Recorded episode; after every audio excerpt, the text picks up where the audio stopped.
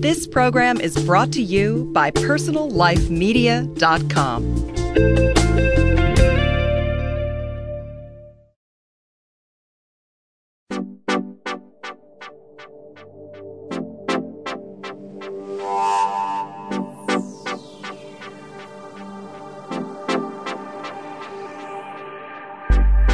I'm Teri Struck, host of Beauty Now, a weekly podcast that brings you beauty from the inside out.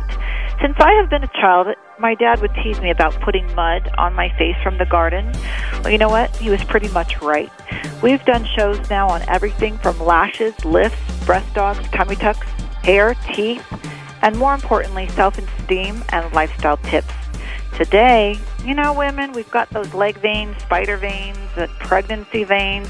Kind of look at them and you're like, what are you going to do with these? Well, guess what? Today we have an expert with us, a board certified surgeon and vascular surgeon, Dr. Jeff Cronson. Welcome to the show. Thank you very much. It's good to be here. Thanks for being with us today. I think women don't know what to do when they see these veins, and I think there's all different types of veins and maybe you can explain to us what are varicose veins and spider veins. Varicose veins are a symptom of an underlying problem uh, known generically as chronic venous insufficiency. And this is more common than you might think, Teri. One in ten Americans faces the problem of chronic venous insufficiency.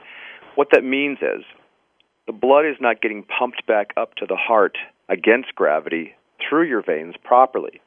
Veins have these one way valves and when those valves become incompetent or non functional, the blood tends to pool in your feet. That causes all kinds of symptoms of chronic venous insufficiency, one of which is varicose veins. Well, can they be dangerous for your health? They can be life threatening in a couple of instances. People with venous insufficiency develop venous ulcers.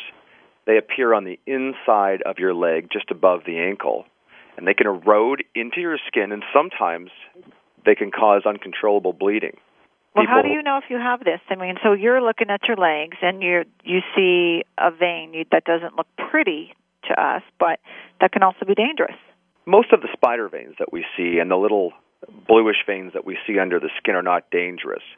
Before the veins become dangerous, people will experience symptoms of venous insufficiency that if they are able to recognize them, they'll know something's going on. For example, most people who stand on their legs all on their feet all day long if they work at a job in retail for example or in a medical office will often complain of fatigue and heaviness at the end of the day if they have venous insufficiency.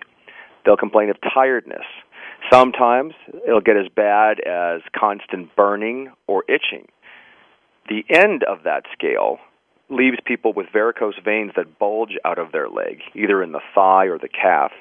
And even further than that are large uh, erosions of the skin just above the ankle on the inside. That's sort of the end of the spectrum. But if you are standing all day and you get swelling, burning, itching, and now are you saying burning and itching in your legs, or would that be all over your body? Just in your legs. Just in uh, your venous legs. insufficiency is a problem mostly of your lower extremities. Some folks do have it in their arms, but I see 99% of the patients in my office and in my clinic for the legs. So we're talking legs mostly below the knee. So walk us through a consultation. Well, if somebody comes in to see me with spider veins, those are the little red and bluish, you know, squiggly lines on your legs. We talk about their general medical history. You know, I'm a physician and surgeon first, so I'm going to take a good history of of a potential patient. Which is really important for any doctor, you know, to talk about your history and we always stress that on beauty now that you want to make sure that your doctor cares about your your history rather than just the cosmetic look of things. Well, that's a real good point because there are some reasons not to do procedures on varicose veins. I ask about the history of blood clots. Either the patient has any, if they have, if they have any blood clots, is there any history of blood clots in the family? Are they on any blood thinners, etc., um, etc., like that? And then we go through a general physical examination. And as a vascular surgeon, I'm going to, you know, look at them from head to toe. It doesn't take very long, not more than a minute to a minute and a half, and I'll get a real good idea of what kind of shape they're in. We, of course, talk about their medications and any previous operations they may have had, and that's all fairly routine. We specifically ask about symptoms. We talk about uh, things that might interfere with their activities of daily living. Are they able to stand? Do their legs feel tired or you know fatigued at the end of the day?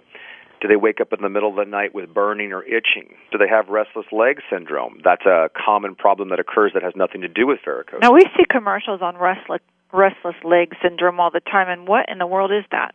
We don't really know what causes it, but it's mediated by the nerves in your body, and it's uh, an un uh, attributed firing of the nerves that makes people feel that if they move their legs, that sort of anxious feeling gets relieved. And it's good for a few minutes when they move around, but then that feeling comes again, and the only way for them to relieve that feeling that they need to move is to move. So you're you're talking like that. You shake your legs, or yeah, and it occurs mostly at night when you're sort of not concentrating on anything else. Uh, in the day, it, and especially when you're walking or, or if you're doing exercise, it's totally blocked out by the other impulses that your nerves are receiving.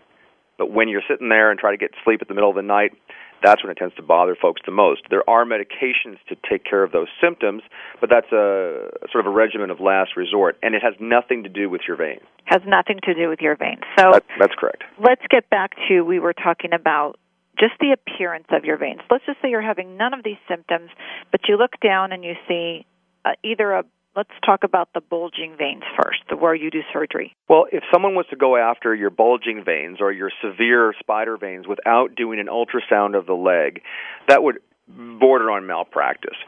If somebody has gallstones and you give them a pain pill to take for the rest of their life, that's not good medicine. You got to take out their gallbladder. Okay? Uh, if you have varicose veins, the varicose veins are a symptom of underlying chronic venous insufficiency.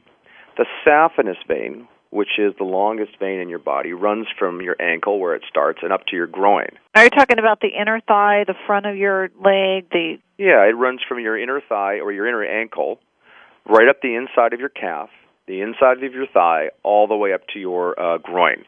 Now that vein is part of the superficial venous system. It's the one that's most commonly affected and therefore most commonly treated for venous insufficiency. We're not really talking about the deep veins, the veins that run next to your bone. Those can also have problems with valves, but we can't treat those very easily. The superficial venous system, when successfully treated, gets rid of venous insufficiency and all the associated issues that go along with it in 85% of the cases. So when someone has bulging varicose veins, Teri, the first thing I do is order a venous duplex. And they're going to look at the client's or the patient's legs when they're sitting, lying down, and standing, and make sure that the blood continues to get pumped up towards the heart. If the blood starts pooling down towards the feet, that tells the technician doing the ultrasound that the valves aren't working and a diagnosis of venous insufficiency is made. Now, once I have that diagnosis, I can proceed with treatment. And the treatment is? Well, it's a multi part sort of thing. Traditionally, there's something called vein stripping that vascular and general surgeons used to do. We used to make an incision in the groin, make an incision at the ankle, pass a steel or plastic catheter through the entire saphenous vein, which in my leg is about two and a half feet long. We would tie one end to the catheter and pull it out rather vigorously. Now, it worked to get rid of the venous insufficiency because we were removing or stripping the vein, but it was terribly barbaric. Patients got tremendous bruising. They would bleed after surgery. There was a lot of neuropathy or nerve pain, and there was even returns to surgery. Fortunately, in 2001 2002, uh, endovascular venous ablation became common, and now that is the first line therapy when one is diagnosed with an incompetent venous system. Okay, so you're talking to your average listener. So what does that mean? Explain ablation for our listeners. Sure. Instead of removing the vein, we're going to put a catheter percutaneously or through a tiny one to two millimeter incision in the skin into the vein. We're going to use a heat source, either generated by laser or radio frequency, to heat up the catheter that's inside the vein. And essentially, using that heat, we're going to seal that vein shut. It's going to turn into a two millimeter fibrous cord the body is going to take away that scar tissue in about six months. So if you were to operate on someone looking for that vein, in half a year you wouldn't even be able to find it. That's done through a two millimeter incision. There is virtually no bruising, no pain, no scarring, and no return to surgery after that procedure. That's called venous ablation. Now, there's two kinds of venous ablation. The more popular is called RF ablation. That's the venous closure procedure, and your listeners can get more information about that on the, on their website, which I believe is uh, venus.com, V-N-U-S.com. And you can also go to personallifemedia.com, and we're going to link up all these websites. Absolutely. The second is EVLT or endovenous laser uh, therapy, and that's where the laser source is used in the same fashion to seal the vein shut. The reason that's a little less popular is the complication rate after laser ablation is about 2 to 5%, where with venous ablation with uh, RF ablation, excuse me, it's less than 1%. The two different modalities of heat produce slightly different complications, but both are significantly less than the old-fashioned vein stripping. So the end result though would be first of all your health. You want to make sure that you're healthy and you're doing this for the right reasons. But a lot of women are concerned just about their appearance. Much like cellulite, they don't like the looks of cellulite, so they do something about it. Is it dangerous to do something cosmetically for your veins if you don't like them? Absolutely not. It's very, very safe these days, and there's many modalities to take care of the cosmetic part of the problem. Once you've even once you've been proven to not have venous insufficiency, or the venous insufficiency has been taken care of, then we can move on to the cosmetic aspect. And I do in about 70 to 80 percent of my patients move on to that aspect. There's various different modalities to treat the cosmesis. Uh, one of the most common and easy things to do is sclerotherapy. Now, that means injecting the spider veins with a very tiny needle with some saline solution and a detergent. We use something called sodium morrhuate. What that causes is the blood in those spider veins gets replaced with this chemical that causes the vein walls to stick together and those spider veins disappear. They actually disappear uh, from sight when you inject the saline solution because it replaces the red blood with the clear solution and you can't see them. It's pretty dramatic. That's a way to take care of the um, tiny veins. The next section of veins is called are called reticular veins, and those are the blue veins that you see running under your skin. They're about one to three millimeters in diameter. You can inject those, although there's a limit to the amount of the sclerosant that you can put into somebody more commonly now is laser ablation.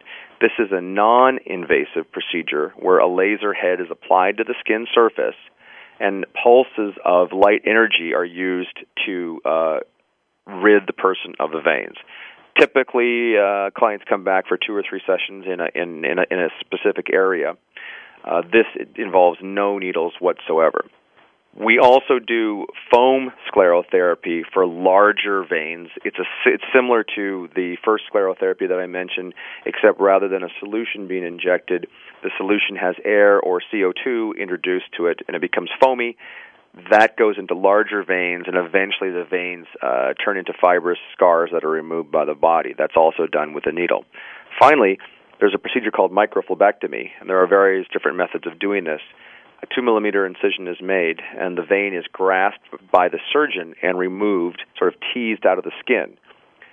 Uh, that's the physical removal of those large varicose veins that can still be symptomatic and painful even though the underlying problem, the venous insufficiency, has been taken care of.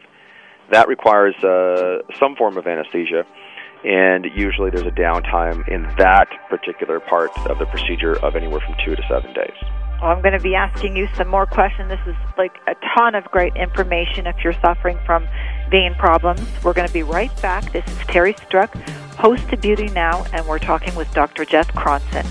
Listen to Just for Women Dating, Relationships, and Sex, a weekly internet audio program from PersonalLifeMedia.com. Fresh inspiration and expanded relationship options for today's woman.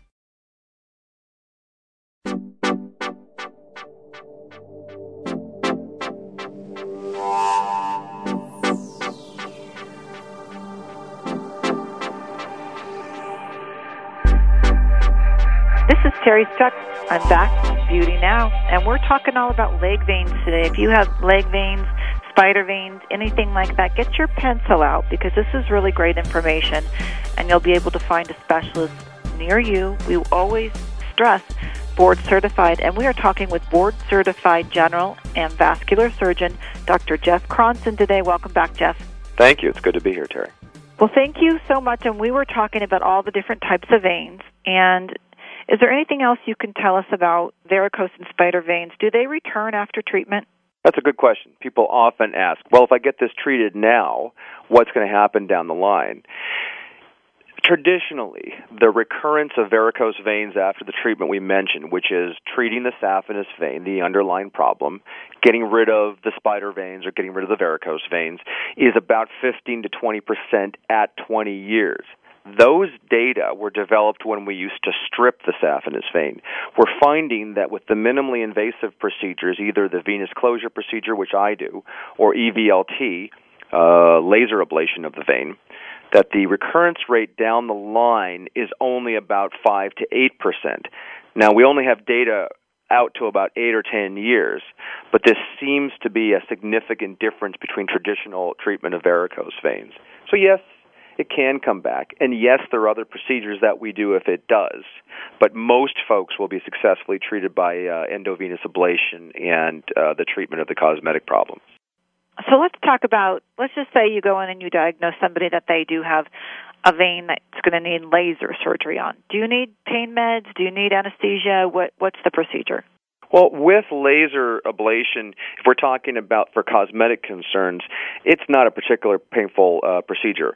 I, I run a, a laser center where we do this, and I did it on myself so I would know and I'm pretty much a wimp. Uh, I cry at a haircut. Really, you think so? You think you're a wimp? Because I think I'm the biggest wimp on the planet. I'm pretty sure I want to be put out for even getting Botox. I, I don't have much of a pain tolerance. That being said, you're a real uh, man to admit that. Yeah, well, I, I know my limits. And the thing is, I, I didn't find it particularly painful. It's like somebody snapping you with a rubber band. And there's four or five firings of the laser in a particular area, and then they move on. We use numbing cream of various sorts to take away the uh, the intensity. It's very well tolerated. There, it, there's no downtime whatsoever. There's no scarring. There's no bruising, and people can go out and do their regular activities right afterwards. No one's going to know you had it done except for you. Well, that sounds good. That's what we want. We want privacy, that's for sure. Now, there are other issues. People come with recalcitrant veins. What I mean by that is you've treated the saphenous vein, you've treated some of the varicose veins, and they still have some problems, especially by the inside of their ankle. There's a type of vein called a perforating vein. As we talked about earlier in the podcast, there's a superficial system and a deep system. They're connected by a bridge called a perforating vein that vein also has a valve in it. And if that valve isn't working properly, there are various different procedures to take care of the perforating vein, which is sort of a second or third line therapy if the first line stuff didn't work. And what would that be? Well, we can make a small incision and put a clip or a tie on that vein. We can use a laparoscopic technique, which means using a scope and enlarging the space between the skin and the muscle in your leg, creating a virtual space, and finding those perforating veins through very small incisions, which are far away from the problem, putting a clip on them. And also, we can use radiofrequency ablation, putting a catheter in those veins and sealing them up with radiofrequency or ultrasound energy. If that doesn't work, then the very last bastion of treatment is to take a look at the deep veins and about 5 to 8% of people will have problems with venous insufficiency in their deep system. About 20% of that 5%, or 1% of all venous insufficiency patients, will need to have something done with those deep veins. That's a big deal. Uh, we have to repair or shore up the valve in that deep system. That requires a general anesthetic and those are very specific operations that about five to seven vein centers in the United States handle well. The success is only about 50 or 60 percent, and sometimes patients are left with lifelong problems that are very difficult to deal with. And I would assume that you'd be hospitalized for something like that. Would that be true? Absolutely. If you're going to have general anesthetic and someone's going to make a big incision on your leg, you're going to be in the hospital for a couple of days. The good news about those kinds of operations is the treatment, if it works, is fairly immediate. You go from having a system where the valves don't work to where they do. So there's no time to sort of recover from the success of the procedure. It works right away. And right away your leg starts getting better. But really, those cases are few and far between. And like I said, there are specific referral centers that I can uh, make your uh, listeners aware of if they're interested. Definitely, we want your referrals because I think that we're trying to stress safety here. So I, um, we're definitely going to link you up, personallifemedia.com, and we're going to be able to go to Dr. Jeff Cronson's website, and you're going to be able to call him, email him, and figure out who's the best doctor for you in your area. And so, who is the youngest patient that you see? I see. I've seen patients that are 16 and 17 years old. One thing I didn't mention earlier on was that varicose veins are often congenital if your mom or your sister has them or your grandmother, you are probably going to get them, even you know whether you're a man or a woman. And I see pretty much an equal share of both. I've treated patients in their late 90s as well. If they have a physiological problem, something that's definable by ultrasound, and they're having symptoms, there's no reason why they shouldn't have a minimally invasive procedure, even if their life expectancy is only a couple of years. So I've sort of seen the whole gamut. The other thing that's interesting is if you have a problem in one leg, you're 70% uh, as likely to have a problem in the other leg, even if you don't have symptoms. So I do a lot of preventive care. If somebody's got bad symptoms in one leg or bad varicose veins and the other leg's okay, I'll treat the other leg as well so that the bad, the good leg doesn't turn into the bad leg. Well, you just brought up something really important. What can we do to prevent veins? Well, if you have valvular incompetency, there's not a whole lot you can do. If you're going to get them by genetics, you're going to get them. If you stand a lot, wearing compression stockings will keep the valve leaflets together and give you a longer lifespan until you need an intervention. Jobst or Juzo stockings are the sort of the tight compression stockings. And when you're an older person, getting those on can be quite a chore. They're very difficult sometimes to comply with, especially in the hotter climates such as uh, Southern California where I live and uh, people don't tend to wear them. You can uh, get good at a profession that doesn't require you to be on your feet all day. People who have a lot of pregnancies, when the uterus expands, it sits on the pelvic veins and that pops open the valves. Those folks are at risk for having venous insufficiency as well. Octomom will be in to see you soon, I'm sure. She, she may. She may down the line. Well, That's she may absolutely not. She may be one of the lucky ones. We don't know. The most important thing, Teri, if I could just close with that, you have to make sure that your doctor uh, is practicing with his or in, within his or her area of expertise. A lot of people claim to be vein specialists. Many are, but many aren't. And unfortunately, uh, as a referral source for a lot of physicians, I see a lot of complications. Your doctor has to know what they don't know. And if they're not board certified, either in vascular surgery, general surgery, or they don't belong to the American College of Phlebology, you may want to get a second opinion because somebody who's treating spider veins without knowing what the underlying problem is can harm you. It's always important to put the patient first and as we say first do no harm. Right and i we always stress on every show is is go to somebody and this is your specialty a vascular surgeon. And we don't go to dentists for a breast dog so that's really really important to do your homework. Well, I, I couldn't agree more. So in closing it, what else could you tell us at the very very end? We're talked a lot about the leg vein surgery. What about spider veins and the little you know laser zapping that you did? You touched on that briefly. Let's close with that well, people have a lot of facial telangiectasia that we treat as well. So telangiectasia means tiny little veins around the nose, around the nares, your nostrils, on the cheeks. All that can be treated successfully with laser treatment to the face or photofacials. What kind of laser do you use photofacial for that, eh? Well, we use IPL, so we use intense pulse light. The company that we like is called Syneron, but there's a lot of good products. I love Syneron. Syneron has great products. Well, they com- they combine radio frequency and laser light energy uh, in order to deliver the least amount of energy required to get rid of the problem. There's no burning, there's no scarring, there's no downtime, there's really no redness. We treat these veins on the face with the laser.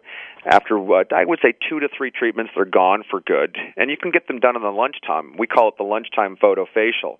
You go back to work and people will think that maybe you had a little bit of sun, and that's about it. Again, the only person that will know is you. And that's good for rosacea as well, isn't it? The IPL. Yeah, absolutely. IPL is excellent for any brown or red discoloration on the skin. When the skin creates spider veins, when you get rosacea, when you have brown pigmentation, the skin is trying to protect itself from the UV light from the sun. It's protecting itself against cancer, so it forms these shields of pigment and that can become quite unsightly if people have been exposed to sun without proper sunscreen for a lot of their life and again especially here in southern california so IPL will bring that pigment to the skin.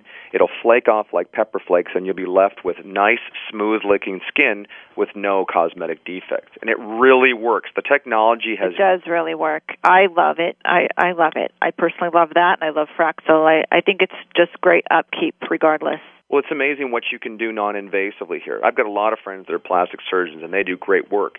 But you don't have to go to the plastic surgeon first you can try a lot of non-invasive uh, therapy, and then don't burn any bridges when you want to have cosmetic surgery. Everything is left intact, and you haven't violated any skin planes, and you're uh, a fresh patient that they can do wonders with. It's always good to keep your skin up, but we're running out of time. I can't believe it. I have so many more questions. We'll have you back. Thank you so much for all this great information. Obviously, if you have leg vein problems, it's going to be solved. Go to personallifemedia.com. You can also email me at teri at personallifemedia.com with any questions you have for Dr. Jeff Cronson. And also check out some of our other shows, Dr. Perricone, Dr. Brent Moelleken. We have some really great shows on lasers, lifts, lashes, hair, you name it, we probably have it. Beauty Now. Thanks again, Dr. Cronson, for being with us. It was great information, and it was a pleasure talking to you. Thank you, Teri, for the opportunity. Thanks a lot. Find more great shows like this on personallifemedia.com.